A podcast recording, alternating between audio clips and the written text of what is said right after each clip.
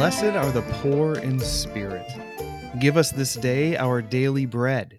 Seek first the kingdom of God and his righteousness.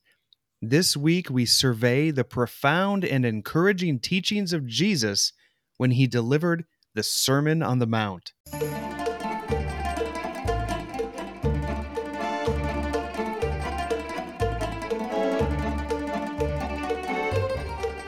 Welcome to the Shalom Y'all Ministries podcast. I'm your co host, Adam Kime, along with my great friend, Dr. Daniel McCabe. Daniel, what are you most excited for at this Christmas? Adam, I do always enjoy this time of year. I love the carols and the desserts, of course, and opening our home for our annual extended family get together. My wife enjoys the cooking and the decorating, and I always look forward to reading the Christmas story on Christmas morning to my family while sitting in my favorite living room chair. And this year, too, we'll have one more member of the family as the boys have adopted a new puppy that they've named Toro. Oh, Midnight cool. Black Labrador mix. So that is a special addition to our uh, end of the year time. So, how are you, my friend? Excellent, doing well. Being that it is Christmas time, it is the most wonderful time of the year. It's my favorite time of the year. I love Christmas, pretty much everything about it. So, yeah, I'm doing well. I'm just excited for another year, another time of year to celebrate, of course, the birth of our Lord. Um, yeah, and just being able to spend time with friends and family and have them over and similar to the fall, but Christmas has its own unique aromas of the season and flavors and all that. Mhm. So, yeah, we're doing well. Good. Well, we here at Shalom Y'all trust that a walk through the land deepens your walk with the Lord. And our mission is to teach and encourage those who love the Bible, the land of the Bible, and the people of the land. Have you ever dreamt about visiting the promised land? Well, the opportunity is yours if you would like to reach out to us for more information on how you or your group could travel with to Israel with Shalom Y'all someday. Now, as always, we begin with a couple of mini topics before getting to our main subject this week of the Sermon on the Mount. Daniel, what do you have to lead off for us today? Well, you know, although I wasn't born in the US, as I know I've mentioned a time or two before, I got here as fast as I could. I Mhm. love America. It's a beautiful country with an amazing legacy. But there are three other countries that I love as well. The first one is Belgium. That's the country of my birth. My parents served there as missionaries until I turned about two, and then they returned to their beloved Pennsylvania in 1964. So hmm. I'll let you do the math to figure out my age. Now, how I got to Texas in 1966 and then to Alabama in 2021 are stories for another day. But I do always find myself rooting for Belgium in the Olympics or World Cup soccer. I haven't been back since the day I left, unless you count being on a layover in the Brussels airport. but I'm ready to go. It's on my bucket list. Um, then the second country with which I have a deep connection is obviously the land of Israel. Have you heard about that country, Adam? um, is you're gonna have to tell me a little bit about it. well, I think folks have picked up uh, our love for that pretty obviously. Indeed. Uh, I didn't make my first trip to Israel until I was 36 years of age. And I think you were about the same, but it sure has captured our hearts, hadn't it? Absolutely. Yep. I was 36 when I first went. Okay, there you go. One more thing we have in common. Mm-hmm. Well, we just love the people and the land of Israel because it connects so beautifully to the words and stories of Scripture and makes it come alive. But there is a third country that I don't talk about very much, yet it means a great deal to me. And I'll tell you the story. You know, while sitting in my world missions class as a young seminarian many years ago, our professor encouraged the class to adopt a prayer country, a country for which we would regularly pray from that day forward. So after class, I approached my professor and told him that I was interested in adopting a country for prayer, but I didn't really didn't know how to choose one. And without skipping a beat, he reached inside his lectern and he took the top card from a stack of cards he kept there for just that purpose. And with a big smile, he handed the top card to me, and I have been praying for the country of Jordan Mm. ever since. Yeah. Well, in Timothy, First Timothy two one, we read, I exhort I exhort first of all that supplications, prayers, intercessions and the giving of thanks be made for all men. All men certainly must mean all countries. So I'd like to encourage you and our listeners to adopt and pray for a country as well. It's just been very meaningful for me through the years. You know, perhaps there's a country that comes quickly to mind that you can pray for, that you could adopt, or perhaps you'd like to join with me in praying for Jordan. That would be great. But if not, here's what you can do. You can, first of all, try downloading the Operation World app on your phone or go to www.operationworld.org. You know, you can find today's date in their pull down menu and you can put in December 11th. You know, ironically, December 11th lists the USA as its Mhm. prayer need and its prayer needs for for that particular day of the year. Or you can pick tomorrow's date, and the country that goes with that is Uruguay. I think they're in alphabetical order. Or you can find your birthday in the Operation World listing, which for you, Adam, I think if I remembered correctly, would be April 22nd, right? That's right. and that coincides with the country of Taiwan, Hmm. or find some other special day. And you can find uh, your wedding anniversary or the day you got saved, and just begin praying for the country associated with that date. The Operation World website and their app as well gives example items for what to pray, and that's a really big help. So, Adam, do you have a prayer country? Have you ever thought about that before? That's a good thought. I, there is a country that definitely shoots to the forefront of my mind. Obviously, besides Israel and the United Sure. States, um, it would be for me Jamaica. Ah. Jamaica holds a huge place in my heart. I went on a short-term missions trip to Jamaica back in 2004. That forever changed my life. God used that to Hmm. convict me in many ways, and through that experience, drew me into um, a deeper walk with Him, more engagement in my local church, a call into ministry. I've been to Jamaica five times. Am I? Yeah, four times. I had no idea. Yeah, four for mission trips, you know, for specific tasks and, and ministry. Once was for our honeymoon.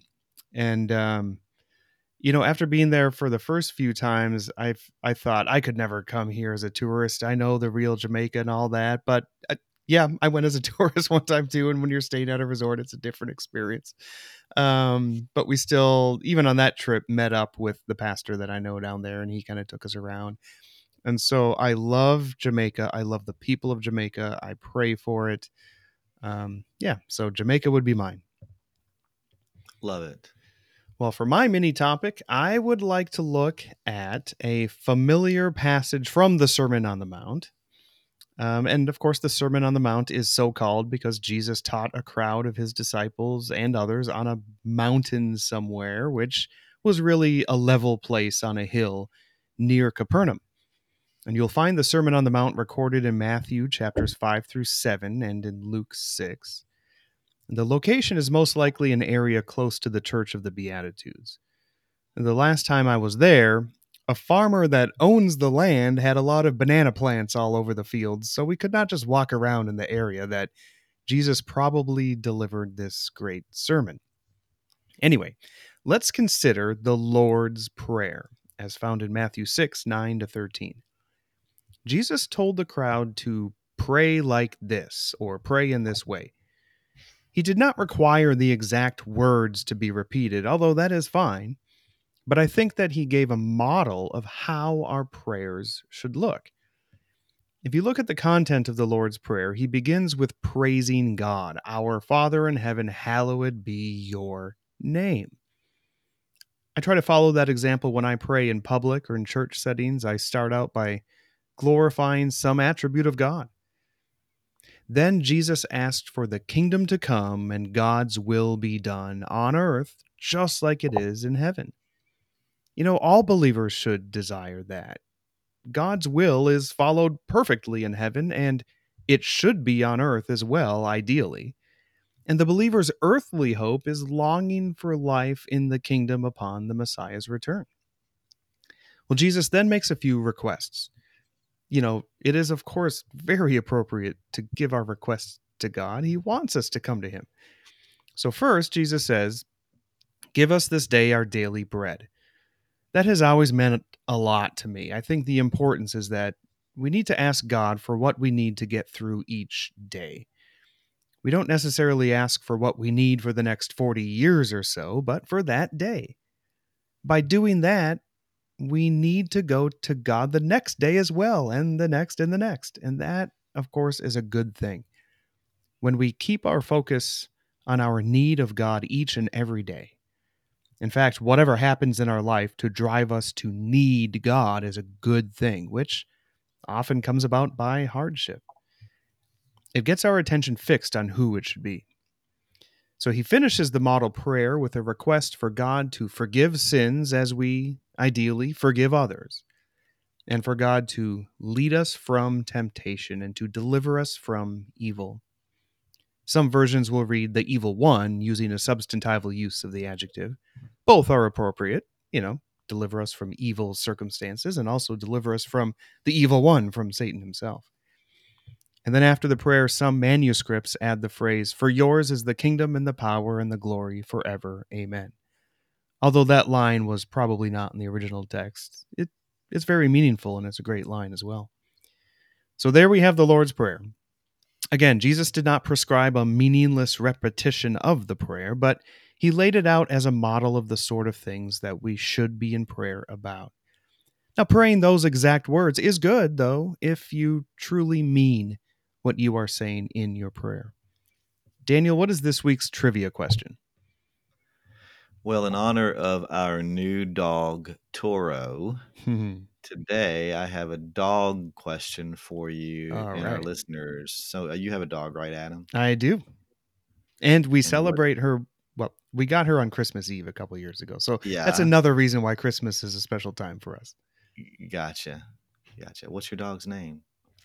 So her name is Mocha. Of course, kind of has to be some sort of coffee themed name, right? But when we first saw the coloring of her fur, I'm like, oh, that kind of looks like the foam of a latte or or a mocha or something. Yeah.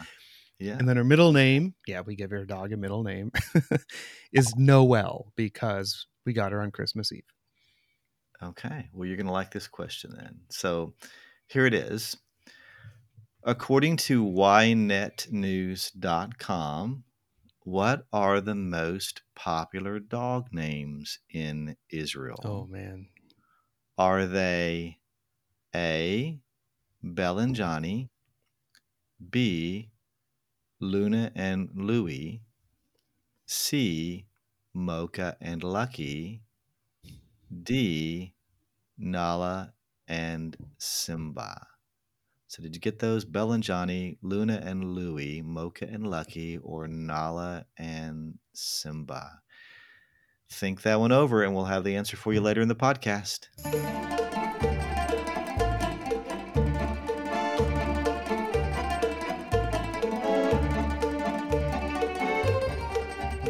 There are so many treasured things that Jesus taught in the Sermon on the Mount that it might seem like he was jumping from one random thought to another. But it helps to keep in mind that he was teaching the people how to live in the kingdom of God that he was offering to the nation of Israel during his earthly ministry. John the Baptist came to prepare the people to receive their king, another thing we celebrate at Christmas time. Jesus began to proclaim the good news that the kingdom was at hand, thus the need for repentance. And then during this sermon, he needed to shape the people's hearts to live rightly in it. And that is the flow of Matthew's gospel in the first several chapters. So when Jesus sat down to teach, as rabbis would do, it was one of the several occasions that he had to speak against the ways of the Pharisees and the other religious elite leaders of that day. And the Beatitudes in Matthew 5 show the type of person that is blessed by God, in contrast to the arrogant ways of the world. Blessed are the poor in spirit, the meek, the peacemakers, the pure in heart, and so forth. And we could devote an entire episode just to the Beatitudes. Now, when he said, Blessed are those who are persecuted for righteousness' sake, and blessed are you when others revile you on my account, we can see a definite contrast between the downtrodden and those that often mistreated them, such as the Pharisees, just as they had mistreated the prophets of old. I think that the verbal sparring heats up in chapter 5 as Jesus is probably challenging the people to to basically stand either with the Pharisees and the rest of the religious order or with him, with Jesus, the Messiah. Now, when he said something like, You have heard it was said to those of old, such and such, but I tell you, such and such, I imagine him pointing right at the Pharisees in attendance, calling them out. Especially when he says in verse 43, You have heard that it was said, You shall love your neighbor and hate your enemy. Now, the law never taught to hate your enemies. That's something that the Pharisees would assume and teach themselves. So there's something very important to note when reading the Sermon on the Mount, as with any part of the Gospels. Jesus never contradicted the law of Moses. He was not in any way saying that the law was wrong and that he came to reinterpret or change the meaning, not in the least. He said clearly in Matthew 5, verses 17 and 18, Do not think that I've come to abolish the law or the prophets. I have not come to abolish them, but to fulfill them. For truly I say to you, until heaven and earth pass away, not an iota, not a dot, will pass from the law until all is accomplished. So the iota was the smallest Greek letter. And when he said not a dot, he means basically not a yod, the smallest Hebrew letter. Not any part or aspect of the law will pass away until it's all accomplished. So, what Jesus did was reveal the spirit of the law, which should have always been observed and followed, and what the law had always meant. For example, when he said in verses 27 and 28 of chapter 5, You've heard it said, You shall not commit adultery. But I say to you that everyone who looks at a woman with lustful intent has already committed adultery with her in his heart. Jesus was not claiming that the Mosaic law was wrong or fell short in some way. What he taught was that the law against committing adultery flowed out of God's aversion to lust in general. Lust itself was the problem, but the command to not commit adultery was to restrict the poor behavior that resulted from it. So think of the Mosaic Law as the national constitution, if you will, of the people of Israel. They were regulations and statutes that governed society, much as the laws of the land do for, for any part of the world. So again, Jesus was simply laying out the moral ethic that had always been behind each and every law.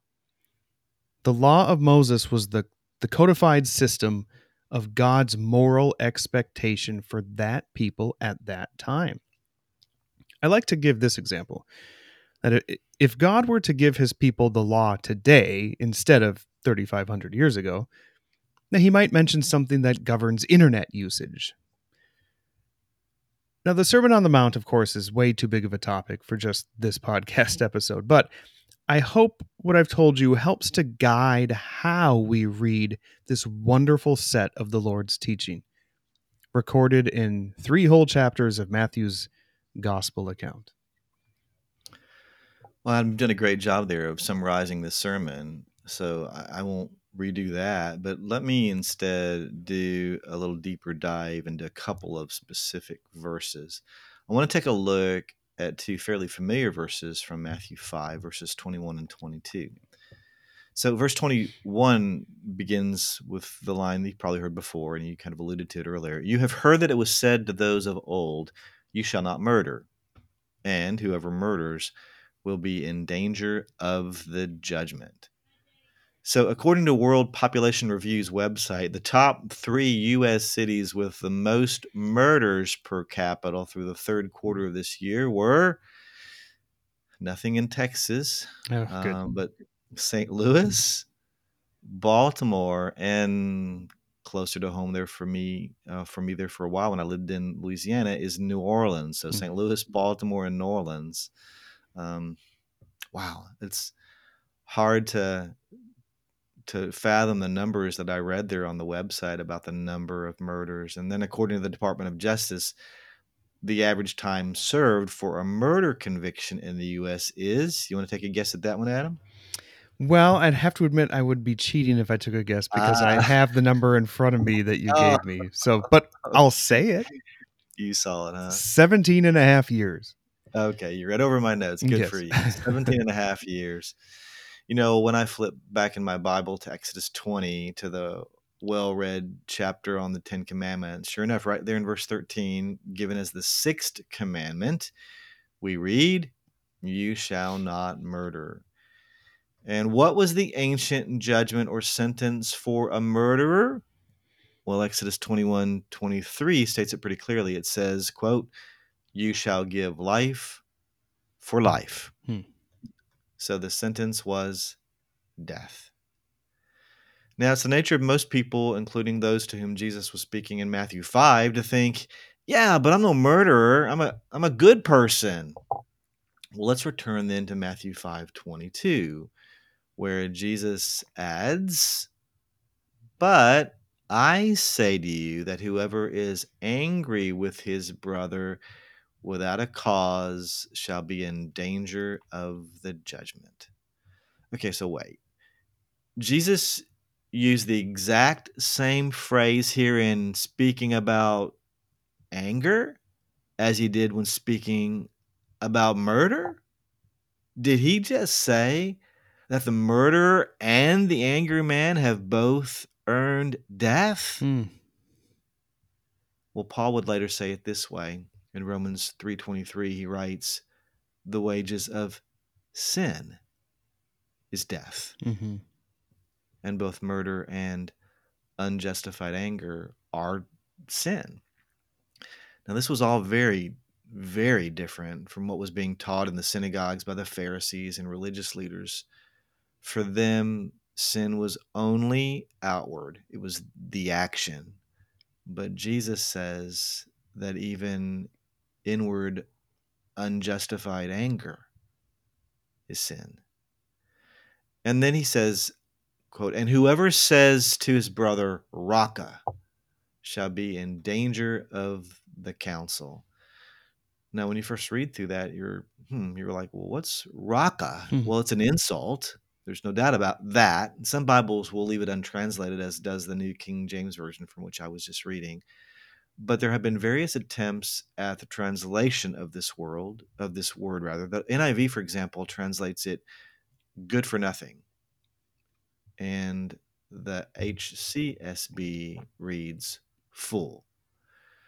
The Theological Dictionary of the New Testament suggests blockhead. And I've, and I've also even seen numbskull. So, you know, Jesus warns that someone, in fact, might bring you before the council for speaking to them like that. And you might even have to face the council for your actions. Um, but that's about it. Now, the word council here is the word Sanhedrin in the original Greek of the New Testament. And some translations, like the NIV and the HCSB, do have Sanhedrin instead of council. In Jesus' day, civil matters were adjudicated by the Romans, but religious matters were handled by the Sanhedrin. It was a governing assembly that historically served as both a senate and a supreme court, if you will, on behalf of the Jewish people. The word Sanhedrin actually means to sit together because 71 rabbis met daily in the temple to provide spiritual leadership for the Jewish people. So you could drag someone before the Sanhedrin for calling you a blockhead, and I suppose they'd re- reprimand that person in some way, but surely no one considered that insult worthy of death, right? Who would? Well, Jesus would. And that's the point. Sin must be judged. Hmm. And the threshold for sin wasn't murder, it was unjustified anger or anything, any attitude even that displeases the Lord. So then finally, Jesus adds, But whoever says, You fool, shall be in danger of hellfire. Well, most of the major translations agree with the New King James Version that I'm using, which reads full. Uh, The HCSB is the outlier, and it translates the word here as moron. hmm But they got it right Mhm. because the word is actually moros, a Greek word that gives us moron. So, in any event, you can just imagine, I, it's hard to imagine the reaction of Jesus' disciples to this teaching. Jesus says that if you call someone a moron, then you'll be in danger of hellfire. In other words, unjustifiable anger is no better than murder it, you know, at least when speaking of the spiritual consequences of the two. The Apostle Paul tells us that the wages of sin is death, meaning that sin, any sin, is deserving of eternal separation from God. But how relieved we are to read the second half of Romans 6:23 when it says, "But the gift of God is eternal life in Christ Jesus our Lord." Amen.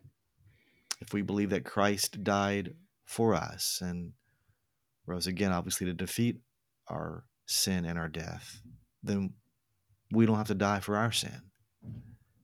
King David wrote in Psalm 16, verse 2, a psalm I've been reading a lot lately, and he said, My goodness is nothing apart from you. Oh, how true. We are far more sinful than we could ever know. But tragically, sinners can't be rehabilitated. We must be transformed. We must be changed from the inside out. And thank God that this transformation is possible, but only through Jesus Christ, our Savior. You know, if you're struggling with a temper, as I did when I was a teenager, or you're holding a grudge, or you're perhaps percolating with revenge toward someone, then you are in need of a forgiving Savior as desperately as the man who plunged in the knife or pulled the trigger. You know, turn to the Lord and you will receive the gift of eternal life. And if you're a Christian and you've allowed anger to creep back into your daily disposition, then confess it and rebuild your relationship with the Lord. That's the way through it. And aren't you glad that even fools and morons like you and me can be forgiven?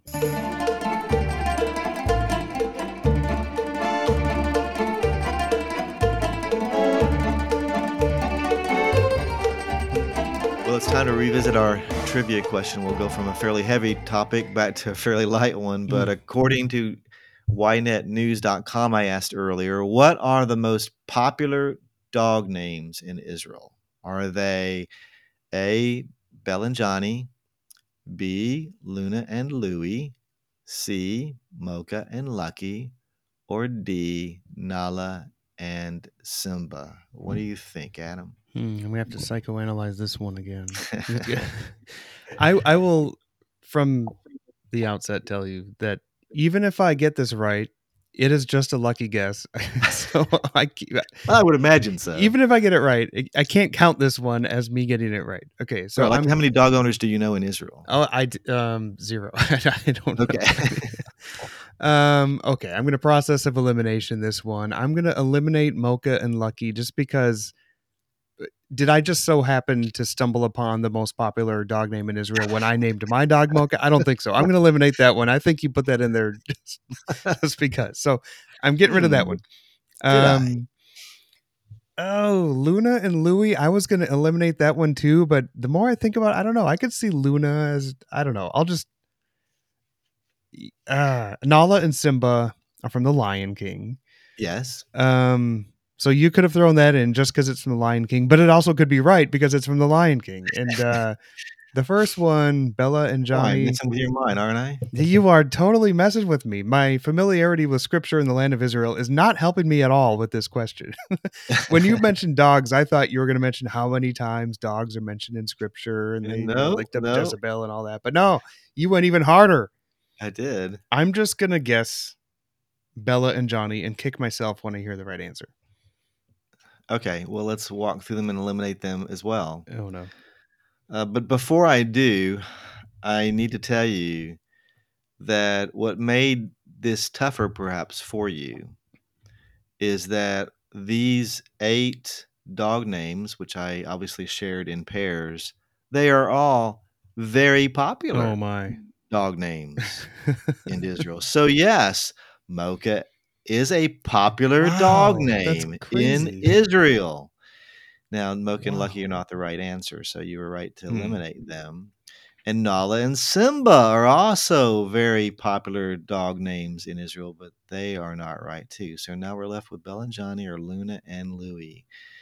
And you went the wrong way. Oh, Yeah, it's Luna and Louie. I could see Luna for a girl dog name, but Louis to be that Yeah. popular of a boy dog name is, is that's yeah, interesting. extremely. Yeah, Luna is extremely popular for girl dogs, and Louis extremely popular for male dogs. Who knew?